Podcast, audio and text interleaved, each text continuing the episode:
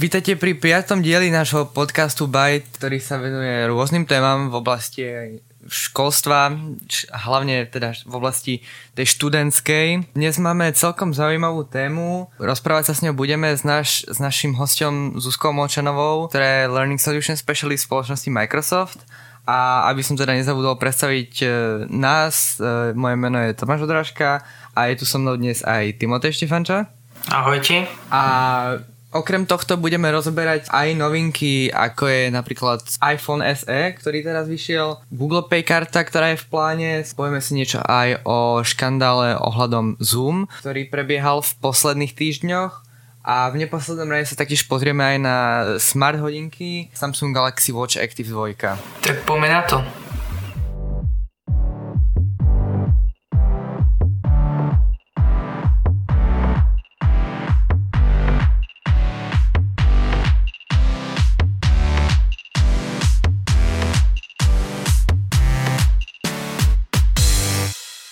Takže, Timo, iPhone SE. Čo nás čaká, čo, čo máme nové, alebo teda všeobecne, že čo je to za telefon od, od Apple?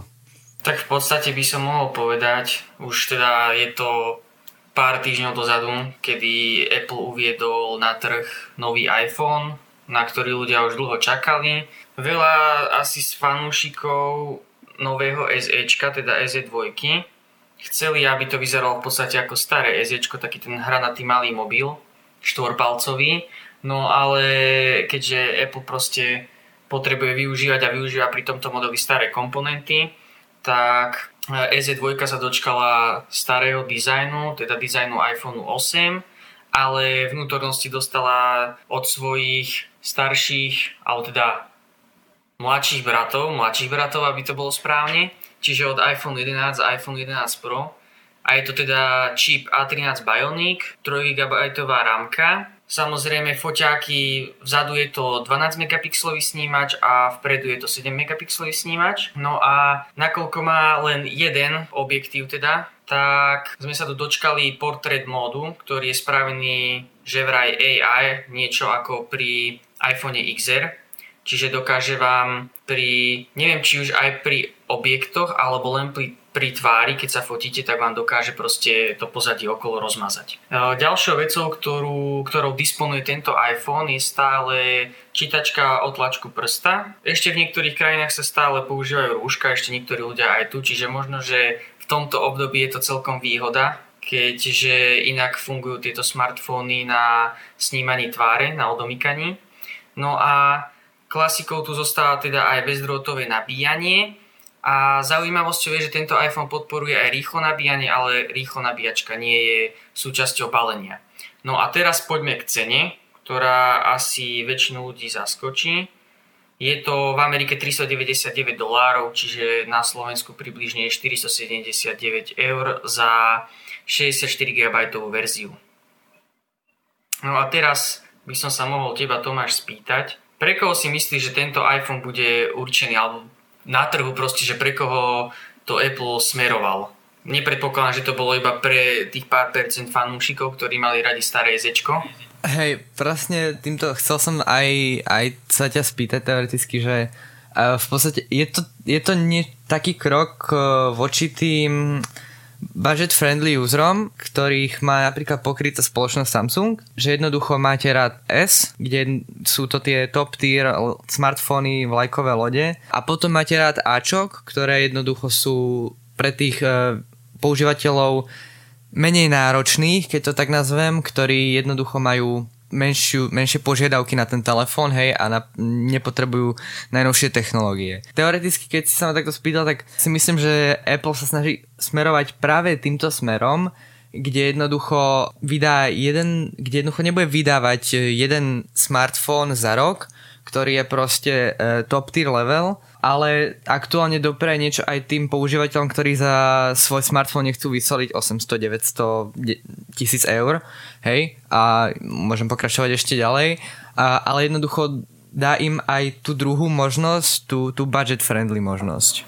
Presne ako hovoríš, je to pre, v podstate pre ľudí, ktorí napríklad chcú z Androidu prejsť na iOS, chcú si proste vyskúšať ten systém, ale nechcú za to vyskúšanie zaplatiť doslova tých tisíc dolárov alebo teda tisíc eur, koľko stoja tie lepšie iPhony. Alebo potom napríklad pre našich starých rodičov, keďže povedzme si, že ich deti majú iPhony, teda celá rodina má iPhony proste a starí rodičia no nebudeš asi kupovať svojmu starkému mobil za 800 eur, keďže ho používal na to, aby tebe zavolal. No a potom sú tu možno aj e, nejaké malé deti, možno aj naši súrodenci. Takisto by možno chceli mať iPhone, lebo je to v móde, ako v súčasnosti taký veľký modný doplnok by som aj povedal. No a proste oni si na to nevedia sami ešte zarobiť, takže prosia o to rodičov a tiež rodičia asi keď oni si možno nekúpia mobil za 800 eur alebo proste si to odôvodnia inak, tak nebudú asi ani dieťaťu kúpovať mobil za 800 eur. Čiže na túto skupinu, na tieto skupinky ľudí uh, chceli zamieriť, aspoň z môjho osobného pohľadu. No a neviem, chcel by si ešte niečo k tomu dodať? Ja asi už nič k tomu nemám, teoreticky podľa mňa sa celkom pekne povedal. Jednoducho, e, ak e, chcete vyskúšať e, ten iOS systém celý, po prípade máte, máte deti alebo proste súrodencov menších, hej, alebo jednoducho aj vy sami ste si povedali, že chcete si kúpiť iPhone, ale jednoducho aktuálne nechcete vkladať peniaze do 1300 eurového telefónu, tak toto je presne tá možnosť pre, pre týchto ľudí, ktorí proste im na tom až tak nezáleží, ale proste chcú, chcú ísť do toho ekosystému alebo si chcú vyskúšať ten operačný systém. Ja by som sa od tejto témy ale posunul ďalej do celkom zaujímavej témy v posledných týždňoch. Myslím si, že v dobe vydania tohto podcastu už nebude až tak horúca, ale stále aktuálna, keďže jednoducho tie bezpečnostné prvky a tak ďalej sú 24-7 v éteri. A e, ja by som sa teraz rád pobavil o Zoome. Možno ste ho niektorí z vás už aj využili. Je to portál Zoom As, alebo teda spoločnosť Zoom, ktorá sprostredkúva vlastne videokonferencie a videokonferenčné hovory. A v rámci celej koronakrízy e, sa vlastne táto spoločnosť vynorila od nikiaľ, keďže pred e, karanténou ju nikto nepoznal. Je to proste spoločnosť, ktorá dovtedy nemala žiadne meno a keď začal ten nábeh na domáce vyučovanie, alebo teda na vyučovanie z domu, distance learning, remote learning, nazvite si to ako chcete, tak začal byť dopyt aj po týchto uh, videokonferenčných platformách. A jednou z nich, uh, najviac tých využívaných, je práve Zoom. Uh, lenže čo svet nechcel, tak Zoom sa začal potýkať s určitými bezpečnostnými problémami, ktoré vlastne odhalil až tento väčší nápor. A jedná sa napríklad uh, o niečo také ako pripájenie sa do meetingov v rámci nejakého anonymného účtu, čož bolo dosť časté, aktuálne sa to už nedieje, avšak stávalo sa jednoducho, keď ste si vytvorili meeting, ktorý nebol zabezpečený a niekto sa jednoducho dostal k tomu linku na tento meeting, tak sa vedel veľmi, veľmi rýchlo pripojiť a vedel zdieľať rôzny obsah alebo nahrávať daných ľudí, čož vlastne viedlo k pridaniu povinného hesla na každú schôdzku od spoločnosti Zoom, ale taktiež e, spoločnosť Zoom má za sebou niekoľko, niekoľko bezpečnostných škandálov, ako napríklad predávanie e, používateľských údajov alebo rôzne útoky, ktoré boli jednoducho pozitívne, hej, unikli nejaké dáta. Toto viedlo niektoré veľké spoločnosti, či už e, teda spoločnosti alebo e, nejaké vládne organizácie k tomu, aby túto službu jednoducho zrušili, aby ju jednoducho zabanovali. Ja teraz čo povyberám, tak sú to v rýchlosti služby ako Google, ktorý nakázal svojim zamestnancom používať Google Duo na miesto Zoomu. SpaceX taktiež, potom sú to v rámci tých vládnych organizácií, napríklad Tajvan, čo znamená, že celá vláda Tajvanu zakázala používať Zoom svojim zamestnancom. NASA v rámci organizácií pod e, americkou vládou, taktiež aj Senát americký zakázal používanie tejto aplikácie a čo sa týka vzdelávania, v ktorom sa aktuálne my teda by sme mali pohybovať, tak jednou z takých e, vypichnutých inštitúcií je vlastne New, Yorkské, New Yorkská časť e, pre vzdelávanie, alebo teda ministerstvo pre školstvo, e, neviem teraz presný názov, ako to preložiť. Po anglicky tí, ktorí vedia, tak New York City's Department of Education zakázalo používať učiteľom túto aplikáciu a miesto toho odporúča Microsoft Teams. Sám zo svojej skúsenosti, ale možno aj tým nám potom povie, že jednoducho mal som aj ja pozvánky v rámci vyučovania na Zoom meetingy, ktoré som pre bezpečnostné dôvody aj pre ochranu samého seba radšej odmietol. A v podstate som sa v, u nás v škole snažil nasadiť taký trend tých Microsoft Teams, keďže Teamsy sú uh, zabezpečené aj pomocou Azure, aj pomocou ďalších rôznych bezpečnostných uh, úrovní, ktoré sa nachádzajú v Office 365 a jednoducho ísť od tejto aplikácie čo najviac ďalej, keď to tak poviem. Neviem, Timo, ty či si mal skúsenosti so Zoom meetingami? No jasné, akože klasicky u nás na škole tiež učiteľky začali, alebo teda učiteľky, profesorky začali organizovať meetingy no, cez Zoom a skúšania písomky a podobne všetko, ale neskôr som sa rozhodol na škole ešte spolu s jedným našim kolegom pretlačiť naspäť Teamsy, pretože Teamsy sme tiež tak dávnejšie proste tam zakladali. A nakoniec sa to podarilo, predtým si to pani profesorky nejavili záujem, ale nakoniec sa to podarilo teda pretlačiť. No a k tomu Zoomu a Google akože za mňa aj dosť rozumné celkovo od toho Google aj využiť túto situáciu, pretože zbytočne by strácali možno nejaké svoje vnútorné informácie a navyše majú vlastnú aplikáciu, do ktorej aspoň nahrnuli viacej užívateľov týmto spôsobom.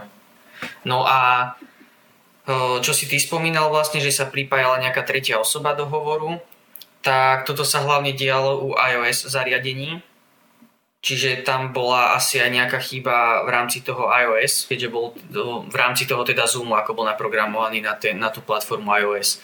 Ale neskôr, ako si povedal, tak boli tieto problémy vyriešené. Ešte možno jedna taká vec, je to určite aktuálne veľmi veľká konkurencia v rámci rôznych eh, v rámci rôznych spoločností, ktoré poskytujú toto videokonferenčné prostredie, kde jednoducho Zoom je jednoznačný líder v tomto aktuálne. A ako si spomínal aj, že je to dobrý krok od Google, tak eh, Google tiež pripravuje jednoducho nejaké svoje riešenie, a myslím, že to už nie je Google Hangouts práve, ktoré majú aj nejakú videokonferenčnú možnosť, ale práve to premenovávajú. A taktiež samozrejme aj Microsoft v rámci Microsoft Teams sa snaží zlepšovať tú platformu, kde jednoducho v posledných dňoch sú vidieť rôzne aktualizácie ako možnosť zdvihnutia ruky počas videomeetingu, ktoré vám proste iné aplikácie neponúknú. Tiahnuť si e, doslova report, alebo teda zoznam účastníkov z danej schôdzky e, s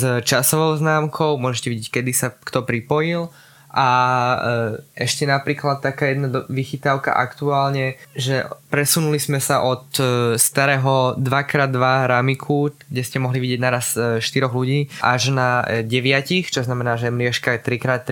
A za mňa sú to určite skvelé kroky k tomu, aby, aby proste organizácia v rámci, ako je škola napríklad, hej, kde sa naklada s množstvom osobných údajov, aj v rámci neplnoletých detí, aby mala takúto spolahlivú platformu, na ktorej môže fungovať a na ktorej môže využívať všetky tieto funkcie. No ja by som sa teraz, keď už tak dosť veľmi spomíname ten uh, Apple a Google, možno pozrel aj na tú novinku od Google. Google vydal teda alebo plánuje vydať Google Card, keďže sa chce uh, zapojiť vlastne, alebo nechce si nehať ujsť podiel na trhu s platobnými kartami. Nedávno teda Apple vydal uh, kartu, ktorá sa považuje za plnohodnotnú kreditnú kartu a projekt od Google bude mať teda len debetnú kartu.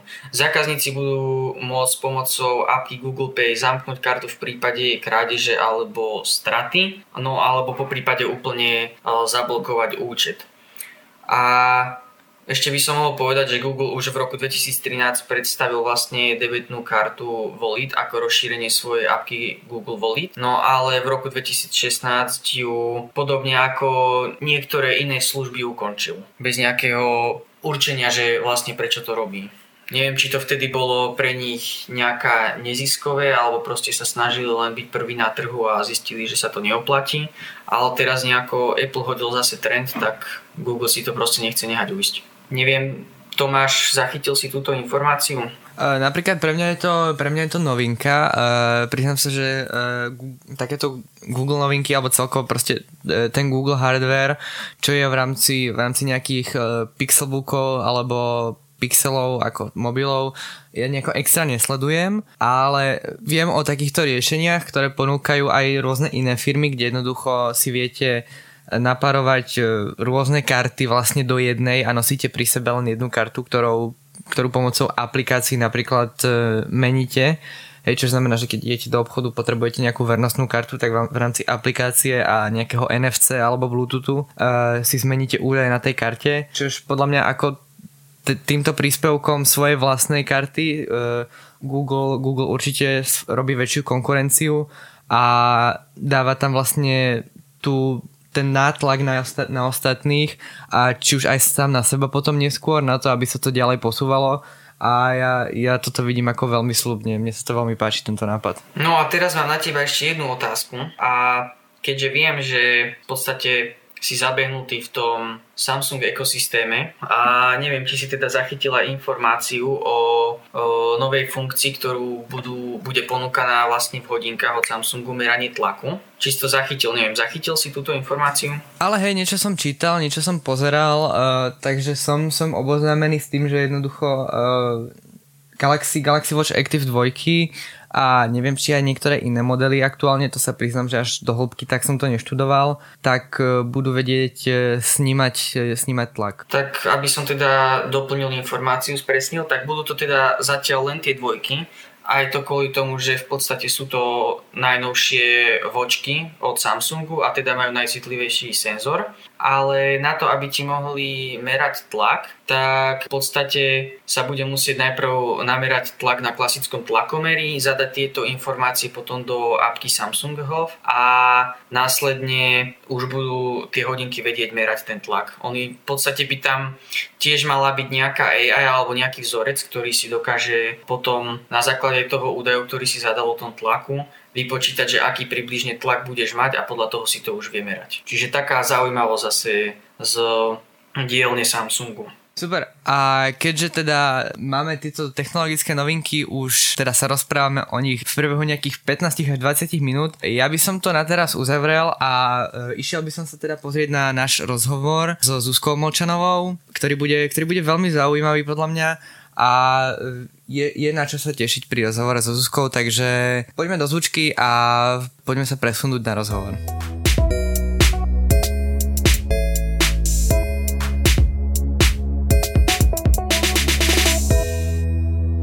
Presunieme sa na ďalšiu tému nášho dnešného podcastu, teda hlavnú tému, ktorou je nejaká tá digitálna komunikácia. Dnes tu máme aj špeciálneho hostia Zuzku Molčanovú zo spoločnosti Microsoft. Ahoj Zuzka. Ahojte chalani, čaute. A Zuzka pracuje v Microsofte ako Learning Solution Specialist, čo znamená, že, alebo takto, necháme Zuzku teda Uh, ťa poprosím hneď na úvod takto nejako predstaviť, uh, predstaviť seba, predstaviť nejakú tú svoju prácu, hej, čo robíš vlastne v tom Microsofte a po prípade teda ako si sa tam dostala a nejaké, nejaké to pozadie. A díky Tomi za, za takú jednoduchú a zároveň zložitú otázku. A, takže ja momentálne v spoločnosti Microsoft mám ako keby na starosti všetky základné a stredné školy na Slovensku. A tým, že Microsoft má viacero programov ako pre školy, tak pre učiteľov, ale takou najväčšou mojou časťou je učiť učiteľov, ako učiť s technológiami. to je také Áno, to ja som si tak akože preložila ten Learning Solution Specialist na, na, na tento titul, takže uh, toto je taká moja hlavná práca, musím povedať, že ma to aj najviac baví, keďže ja som predtým aj uh, učila, ja som vyštudovaná učiteľka fyziky a informatiky. No a keď som tak učila v tej jednej našej základnej škole tuto v Bratislave, eh, tak eh, prišla bývalá kolegyňa k nám a ponúkla nám možnosť zapojiť sa do vtedy projektu Microsoft tabletových tried, takže sme sa nejako zaškolili k tomu, bola som si pozrieť nejaké workshopy, eh, mala som možnosť ísť na letnú školu pre moderných učiteľov, No a vzhľadom na to, že asi sa im v tom Microsofte tá moja práca páčila, ako pracujem z Office 365 škole, tak uh, ma oslovili, že či by som mala záujem robiť uh, priamo vo firme a mať ako keby na starosti slovenských učiteľov. No a tak som poslala životopis, bola som na dvoch pohovoroch, uh, bolo to celkom fajn a potom mi prišlo, že OK, tak nastupujem do práce. A už je to 5 rokov, no, takže tak. No, myslíš si, že existuje možno nejaká cesta aj potom pre študentov, ktorí nás teraz práve počúvajú a mali by záujem sa dostať do takejto spoločnosti? Mm, um, tak uh, v Microsofte uh, takým hlavným alebo oficiálnym návodom, ako dostať sa pre mladých ľudí do firmy, je aj celosvetový program, volá sa to Microsoft Aspire, píše sa to Aspire, ako aspirín. A keď si tam vlastne dáte do vyhľadávania uh, niečo o tomto programe, tak dá sa pre čerstvého absolventa po vysokej škole keď si prejde nejakým výberovým konaním, to neviem presne, ako to prebieha, lebo som ja už nebola taká čerstvá absolventka, tak oni viem, že je to viackolové, viackolové výberové konanie, majú tam viacero úloh a potom naozaj tí najlepší z najlepších sa dostanú do e, tohto úzkého výberu a majú možnosť pracovať v Microsofte. Je to super v tom, že ako čerstvý absolvent bez akejkoľvek pracovnej skúsenosti prídete do obrovskej firmy, získavate mentora, ktorý vás prevádza celý jeden rok s tým, čo vás tam stretne. A čo je úžasné, že vo firme Microsoft sa nachádzajú iba špičkoví ľudia. A máte možnosť učiť sa od tých najlepších. Takže obrovská príležitosť a aj pre študentov na Slovensku môžu sa zaregistrovať a prihlásiť do toho programu ako čerství absolventi. No a taká druhá cesta, ako je možné dostať sa do toho Microsoftu, nie len pre čerstvých absolventov, ale tak aj pre skúsenejších ľudí je, je tá vaša práca hlavne. To, čo robíte a vedieť, čo vlastne v živote chcem dosiahnuť, alebo už vedieť, v akej oblasti sa chcem v živote uplatniť. Napríklad ja som vedela, že ako vyštudovaná učiteľka to učenie ma baví stále, tak som len zmenila tú triedu za učiteľov, čo je asi rovnaká cieľová skupina v istých momentoch, ale je to celkom také milé, uh, pretože tak ako som ja mala dosah iba na pár tried, ktoré som učila, tak teraz mám dosah na, dosah na E, väčšinu tried, ktoré sa nachádzajú po celom Slovensku. Takže naozaj byť viditeľný, jedna z tých e, platformiem, kde môžete ukazovať, čo robíte, je pre mňa aj sociálna sieť LinkedIn, Viem, že aj u nás v Microsofte sú headhuntery, ktoré pozerajú si nejakých zaujímavých ľudí a potom im ponúkajú prácu v Microsofte. No a vždy najlepšie ako všade je aj nejaké osobné odporúčanie. Aj u nás v Microsofte máme možnosť osobne odporúčať ľudí, takže keď robíte kvalitnú prácu a robíte ju radi, tak si vás ľudia všimnú a môžete spracovať aj vy potom v budúcnosti Microsofte. Čiže môžeš aj nejaké všetky tie svoje skúsenosti teda dať na ten LinkedIn a nejako sa tak zamerať na to budovanie aj svojho profilu. Hej, čiže...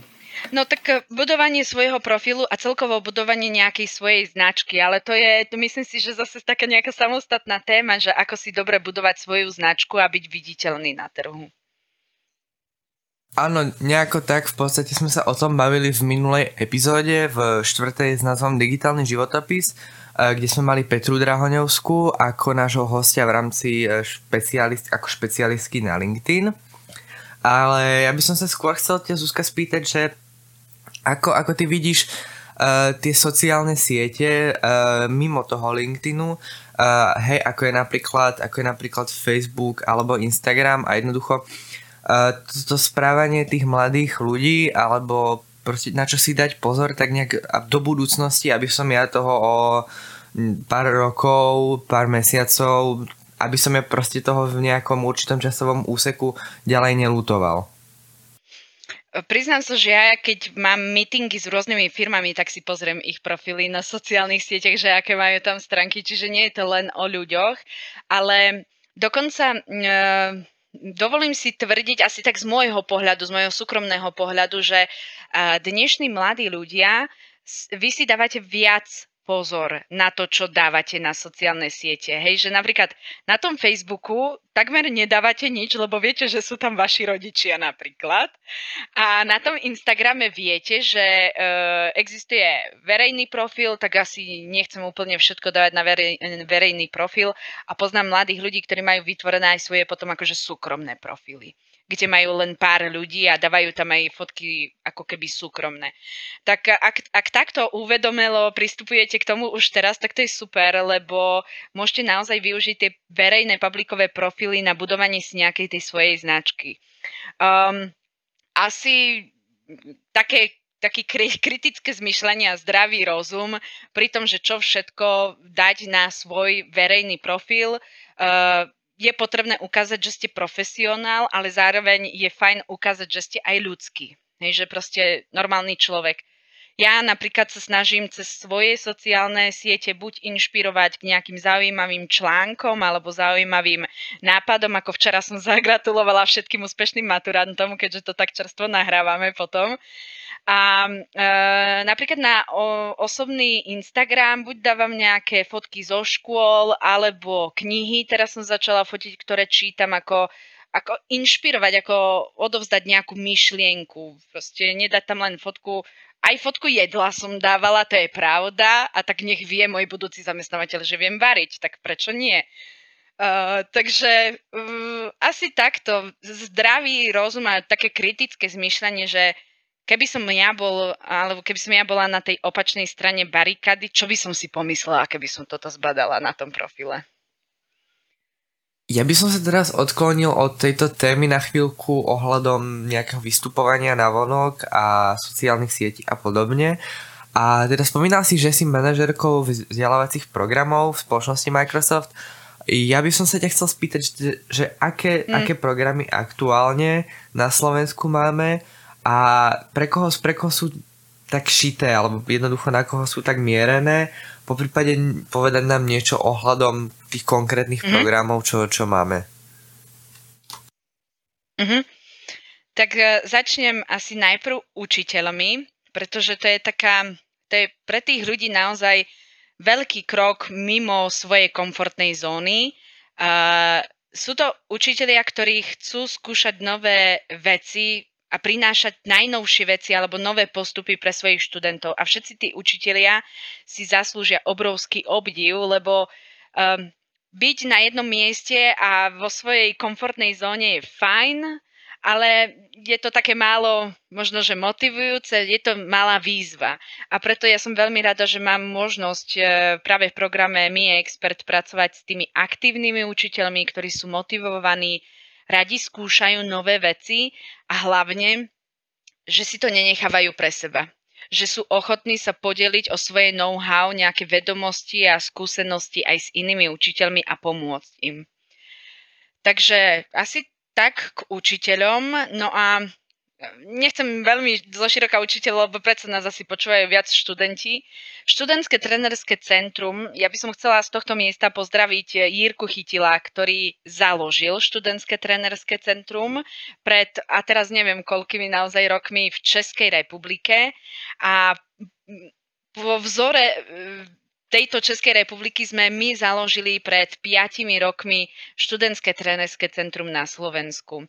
A tento program je rozdelený na tri časti, tri poloroky, my to voláme trimestre, kde v prvom trimestri študenti sa učia všetky tie základné veci, Microsoft produkty, ktoré máme, Office, Office 365, Azure, umelá inteligencia, skúšajú si vytvárať tam vlastných chatbotov. A ako keby dostanú za ten prvý polorok prehľad všetkých produktov, ktoré Microsoft má a majú možnosť si ich aj vyskúšať. V druhom polroku sa títo študenti viac už špecializujú, a to konkrétne na dve oblasti, na oblasť programovania a, pro, a oblasť správy infraštruktúry IT. A keďže vlastne my robíme pre trh slovenský, ale školstvo, tak celé je to zamerané, že skús, skúšajú si vytvárať nejakú vzdelávaciu aplikáciu alebo spravujú školské počítače. A máme aj situáciu, keď nie všetci študenti sú zdatní a nevedia úplne nabehnúť na programovanie v tom C Sharp, tak ehm, to ja, potom máme také špeciálne hodiny na programovanie v Minecraft Education Edition. Takže keď máme portfólio všetkých produktov, máme programovanie a siete, tak v poslednom trimestri si každý študent eh, zvolí svoju vlastnú absolventskú eh, alebo tému absolventskej práce ktorú si vypracuje, na záver ju obhájí a keď e, je obhajená úspešne, tak máme vlastne slavnostné promócie. Ja som veľmi rada, že všetci traja, ktorí ste tu, ste si týmito slavnostnými promóciami prešli a myslím si, že je to, a to by ste mohli vypovedať, že aký je to zážitok potom tam na konci stať. Nechcem byť teraz ja moderátor, ale povedzte, že aký je to zážitok tam stať na konci. Ako za mňa je to proste niečo Hej, pr- bolo to, bolo to niečo fakt, fakt super, fakt úžasné. Jednoducho ten, ten rok a pol práce sa ti zúžitkuje a, a proste tam stojíš na konci, hej, máš, dostaneš diplom, dostaneš referencie, odporúčania teda a za mňa, za mňa je to strašne super, proste nájdeš, nájdeš tam ľudí, na, ktorých um, sa ti v budúcnosti môžu zísť, aj budeš niečo potrebovať, teoreticky vieš nájsť odborníka na, na to, čo potrebuješ a získaš ohromne veľa skúseností nielen ohľadom informatiky a, alebo teda informačných technológií, ale aj v rámci toho seba prezentovania a jednoducho je to, je, je to super, je to super proste mať ten pocit, že ten rok a pol práce e, sa ti vyplatil, že si, že si to dokázal, že si niečo zvládol a, a ja neviem ďalej, je to, je to proste úžasné. Timo, neviem, či ty máš niečo? Možno by som mohol ešte spomenúť k tomu, že okrem toho, že teda, že nájdeš super partiu a všetko, čo je asi najlepšie na tom a nabereme množstvo skúseností, tak si vieme napísať túto skúsenosť aj potom do životopisu na vysoké školy, čo, nás, čo nám tiež môže pomôcť buď pri výbere, alebo celkovo aj v nasledujúcom štúdiu nám to môže strašne pomôcť aj pri komunikácii s ľuďmi, lebo už máme e, skúsenosti aj e, s nejakým prednášaním a s, možno aj s nejakými webinármi a podobne. Mm-hmm.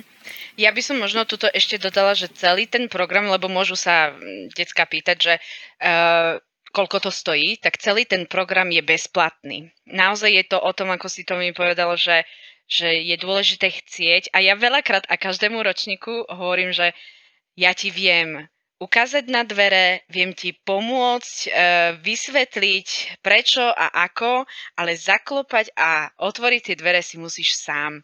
A, a to je presne mm, že, že odfiltrujú sa tým ľudia, ktorí chcú len byť v programe a ľudia, ktorí chcú naozaj aj v živote niekde postupovať ďalej.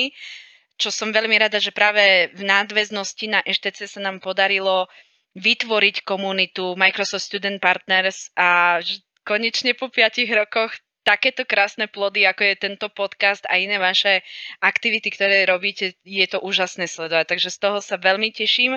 A Timo, k tomu, čo ty si hovoril, že že do životopisu, tak e, ja nie som fanúšik e, lapačov prachu doma na poličkách a preto som si povedala, že nebudem také lapače prachu dávať e, absolventom EŠTC, že chcem im dať niečo hodnotnejšie, než len nejaká soška. A to hodnotné prišlo v nápade, aby spoločnosť Microsoft dala oficiálne odporúčanie na tohto konkrétneho absolventa pre budúceho zamestnávateľa. Takže vy, e, každý z vás, ktorí ste úspešne ukončili EŠTC, ste takéto odporúčanie pre svojho budúceho zamestnávateľa dostali, kde sú vypichnuté vaše silné stránky, kde sú aj napísané stránky, na, ktorom, na ktorých sa uplatí zapracovať, ale je to papier, ktorý vám môže pomôcť do budúcna pri nejakej ďalšej kariére a odlišuje vás to od ostatných rovesníkov. No a od tejto témy teda by som sa presunul naspäť na našu hlavnú tému, čo je teda tá digitálna komunikácia. a ja zo svojej osobnej skúsenosti v posledných dňoch, čo mám aktuálne, by som, by som sa aj teba rád Zuzka spýtal, že uh, jednoducho, často mi chodia maily uh, nejakom takom formáte ako ani meno, ani priezvisko, hej, proste uh, napríklad uh, použijem túto príklad Tima, hej, že dám si Timko 225 zavinač niečo a jednoducho bez pozdravu ani poďakovanie alebo proste nejaký podpis, hej, že aspoň tam by som to meno našiel alebo, alebo niečo podobné. A jednoducho neviem, stav, či, či sa to stáva len mne alebo, alebo je to tak, tak všeobecne, ale uh, možno aj v tomto trošku, trošku tí, tí mladí ľudia jednoducho sa na, nenaučia pracovať s tým mailom, keďže ako dneska Messenger, WhatsApp a tak ďalej a tak ďalej. Uh, takže, takže to je také trošku niečo neznáme, hej, a proste tam tie nejaké tie praktiky, alebo teda skôr pravidlá, hej, tam potom chýbajú a vypadávajú. Tak je pravda, že, že e-maily nevymreli, hoc mladí ľudia si to myslia, tak ja bežne mám denne aj 50 nových e-mailov, takže um, je, to, je to stále nejaká forma tej komunikácie, keď musím povedať, že súčasná doba tejto krízy, ktorú, ktorú zažívame, je naozaj že transformačná, lebo ľudia Uh, priznám sa, že naozaj chodieva mi menej mailov, že viac si četujeme, napríklad cez Teamsy a, a je to celkom také zaujímavé, ale ako si to mi povedal, mám rovnakú skúsenosť. Uh, správa z nejakého kvietočku, um, zavinač nejaká domena, to je jedno. Uh, ani bu, ani mu, ani dobrý deň, ani dovidenia, ani meno, ani priezvisko. Uh, stáva sa to a stáva sa to takmer všade. V tomto momente je asi potrebné zdôrazniť, že mali by sme sa naučiť, a chýba nám to stále, mali by sme sa naučiť rozlišovať súkromné komunikácie a ako keby tie pracovné komunikácie. Ja dokonca odporúčam vytvoriť si nejaký e-mail, ktorý budete používať ako súkromný a keď prídete do práce, tak vy dostanete ten firemný profil na oficiálnu komunikáciu. V školách, keď študujete, rovnako. Existuje Office 365 pre školy, kde získavate školskú e-mailovú schránku a vystupujete pod tou školou. Keď vy ste chalani prišli do EŠTC, dostali ste EŠTC-čkovú e, mailovú schránku, dostali ste k tomu nejaký pekný podpis, aby ste mohli by, byť hrdí na to, že ste členmi EŠTC a, a to ste používali. A takto to presne funguje, že že ja chápem, že študent nerozlišuje, alebo nemusí rozlišovať, že však z akej adresy to píšem. No asi by som si ja mm, súkromne potom vytvorila nejakú mailovú adresu, aj súkromnú, ktorú by som využívala na oficiálnu komunikáciu, nebol by to kvietoček zavinač, neviem čo, ale by, bolo by to naozaj, že zuzana.molčanová, napríklad ja mám Outlook, a nepoviem zamerne koncovku, aby mi teraz nechodevalo príliš veľa mailov, ale tak mám takýto Outlook vytvorený a používam to na oficiálnu komunikáciu. Je to potom také, hm, príde mi to také profesionálnejšie. No a keď si naozaj hovoril, že, že asi nejaké tie pravidla, hm, pre mňa je dôležité, aby mail začínal pozdravom. Ako určite, hej. E, samozrejme, keď už si vymeníme 5 mailov a už nenapíšem tam dobrý deň, tak, tak jasné, ale asi by to malo začínať vždy nejakým pozdravom. Ak eh, by som v tom e-maili, a samozrejme na záver nejaké, nejaký pozdrav, prajem pekný deň, alebo s pozdravom Zuzana Molčanová, Dajú sa v rôznych tých e-mailových klientoch nastaviť automatické podpisy, viete si to vyšperkovať, my napríklad v Microsofte máme aj takú šablónu na podpis, rovnako aj v EŠTC sme vytvorili takú šablónu na podpis, ktorá pekne vyzerá a viete si ju dať e, do mailu automaticky pridať, takže toto je asi také najmenej mm, taký základ, ktorý by mal byť v tej, v tej nejakej mm, komunikácii cez e-maily. Poviem vám ale jednu skúsenosť, ktorú mám, že tak nejak sme si zvykli, že uh, e-mail sa stal ako keby instant messagingom. Že pošlem e-mail a ja očakávam odpoveď skoro, že hneď. A často sa vo firmách stáva, nehovorím, že úplne, že v našej, ale že deadline a dajú vám deadline, ja neviem, ani nie 24 hodín, alebo ako keby ani nevnímali, že večer si chcete oddychnúť a v noci potrebujete spať a cez víkend chcete relaxovať. Uh, príde vám v piatok e-mail s deadlineom na pondelok ráno. Uh, stávalo sa mi to aj v minulosti, aj stretávate sa s tým možno aj viacerí. Asi toto je potrebné aj pochopiť, že, že e-mail je tá náhrada toho starého oldschoolového poštového posielania listov, že to, že aj keď mi list príde domov, to neznamená, že ho musíme hneď otvoriť. Takže tak asi e-mailami zatiaľ, neviem, chalani, čo by ste ešte chceli dodať vy k tomu? že každopádne asi na každom maili, ktorý máme, stále používame aj HTC, aj teraz ako sme sa stali MSP-kmi, tak máme nový MSP, tak vždy tam treba, ako si aj ty povedala, nejako začať nejakým oslovením, končiť nejakým poďakovaním a mať tam aj ten podpis určite. Napríklad na MSP máme samozrejme aj MSP logo a na HTC, čo ste nám dávali, tak sme mali HTC logo, aby to tam bolo tak. A potom aj odkaz napríklad na náš LinkedIn profil a tak. Mm-hmm. Ja som napríklad e, raz experimentovala, som si ten podpis chcela takže vyšperkovať, dala som si tam zaujímavý fond, taký oficiálny, ktorý my máme v Microsofte, obrázky, no kým som sa natrapila s tým, hej, prelinkovala to všetko, tak som bola potom hrdá, že to mám. A zrazu som zistila, že ja posielam maily a tým a príjemcom to úplne že inak rozhádže. Potom mi posielali to, že čo to im to posielam, som sa na to pozerala, že fúha, že tak takto som si to nepredstavovala. Čiže e, predtým, než začnete niečo oficiálne používať, vyskúšajte si to vopred, lebo stačí nastaviť nejaký fond ktorý nie je bežne k dispozícii, alebo ten človek ho nemusí mať k, e, u seba nainštalovaný a už úplne inak sa to zobrazí. A ešte stále máme niektorých klientov, e, akože e-mailových klientov, ktorí nepodporujú HTML zobrazovanie správ. A, a to je taká potom jednoduchá vec, že chcem vložiť odkaz do e-mailu a zrazu proste sa to úplne inak zobrazí. Ten siahodlhý link vám zobrazí na celý e-mail a potom to vyzerá veľmi strašne. Takže e, vyšperkujte si to, ale dajte si pozor a vyskúšajte si to hlavne predtým, ako to vyzerá. Takže počuli sme, na čo si treba dávať pozor. A možno ešte teraz k tým študentom, ja by som sa chcel spýtať, že máme vlastne teraz, ako si aj ty spomínala, túto koronu teraz. A niektoré školy teda posúvali uh, napríklad aj možnosti ešte posielania prihlášok a z tvojej nejakej skúsenosti aj ako na kolegov vidíš a podobne proste v celej tej spoločnosti Microsoft, čo by si možno teraz odporúčila ešte tak študovať študentom? Tak tvoj pohľad na to. Tie programy sú naozaj rôzne a viem, že väčšina uh, ITčkarov ide študovať uh, programovanie, uh, potom sú ale aj iné, samozrejme, oblasti, ktoré sú populárne, ale keď sa, keď sa pozrieme iba na to IT vyslovene, uh, tak čo sme sa rozprávali aj s kolegami, že téma, ktorá asi bude aktuálna najbližšie roky a tých profesionálov je tam málo, je oblasť e, bezpečnosti a IT bezpečnosti a security a compliance máme tu GDPR.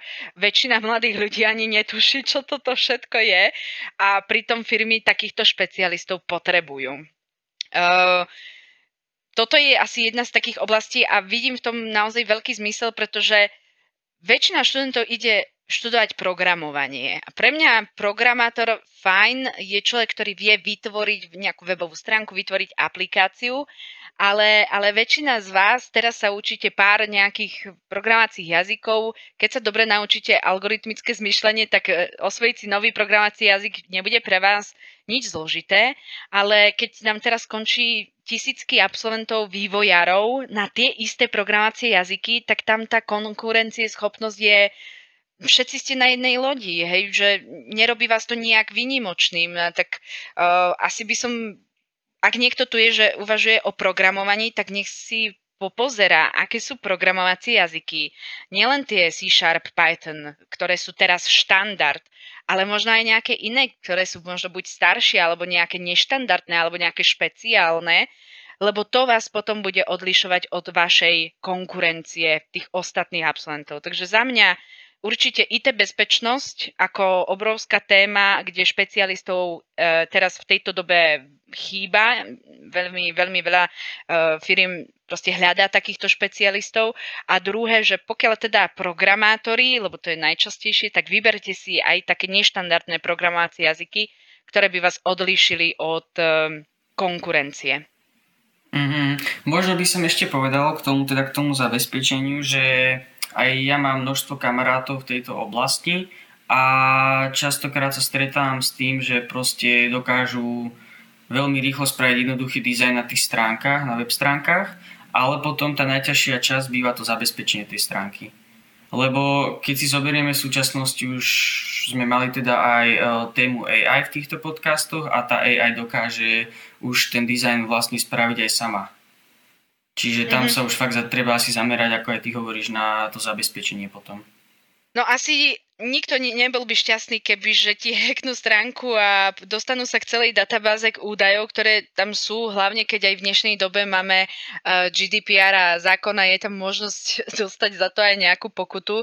Takže áno, táto oblasť uh, zabezpečenia je jedna z tých najviac podceňovaných u bežných ľudí, ale práve vo firmnom prostredí asi naj, najdôležitejšia. Microsoft napríklad si e, zaklada práve na, na týchto nástrojoch, čo sa týka zabezpečenia, súladu so zákonmi a podobné veci.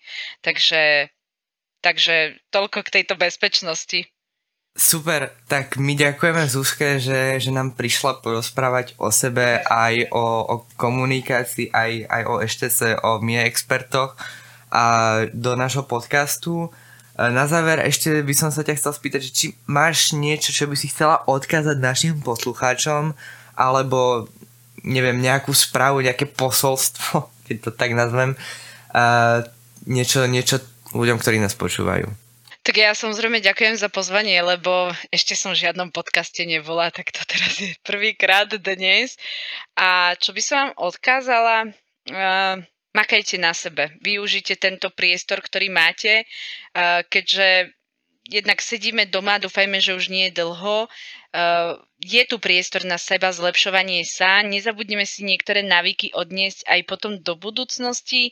Ja sa veľmi teším, že určite, ktorí nás počúvate a ste stredoškoláci, tak uh, sa uvidíme na výberových konaniach do EŠTCčka na jeseň a verím tomu, že keď ste šikovní a chcete na sebe zamakať, tak uh, budeme aj spoločne spolupracovať na spoločných projektoch a možno, že v budúcnosti aj MSP a možno, že spoločne takto budeme nahrávať ďalšie podcasty.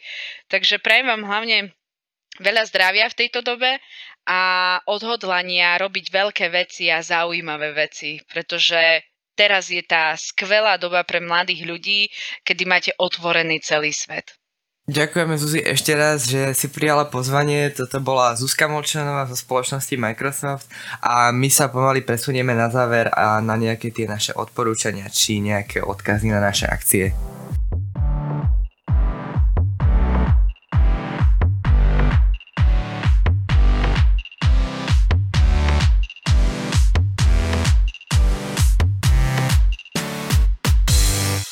A to by bolo z tohto dielu všetko. Ďakujeme, že ste si nás vypočuli.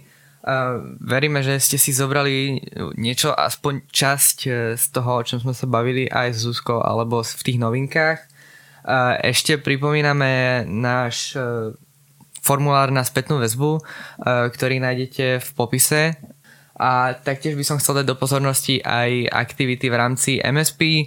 Jedná sa aktuálne o Imaging Cup Junior, Eh, do ktorého sa ešte stále môžete zapojiť. Eh, prihlášky sú do nejakého 12. alebo 13. Eh, júna. A takže máte ešte stále čas. Určite keď ste zaujatí, tak môžete prísť na sociálne siete, kde sa dozviete viac. Zavínač MSP Slovensko alebo Microsoft Student Partner Slovensko podľa toho, kde ste, či na Facebooku, na Instagrame alebo na LinkedIn. No a to by bolo za mňa. Timo, neviem, či ešte ty máš niečo? Ja dúfam, že si počas počúvania tohto podcastu všetci vymažete aplikáciu Zoom. A za mňa je to vlastne na dnes všetko, tak sa s vami lúčime. Ďakujeme, že ste nás počúvali. Toto bol podcast od študentov pre študentov v rámci MSP Slovensko. Ďakujeme za pozornosť a lúčime sa s vami.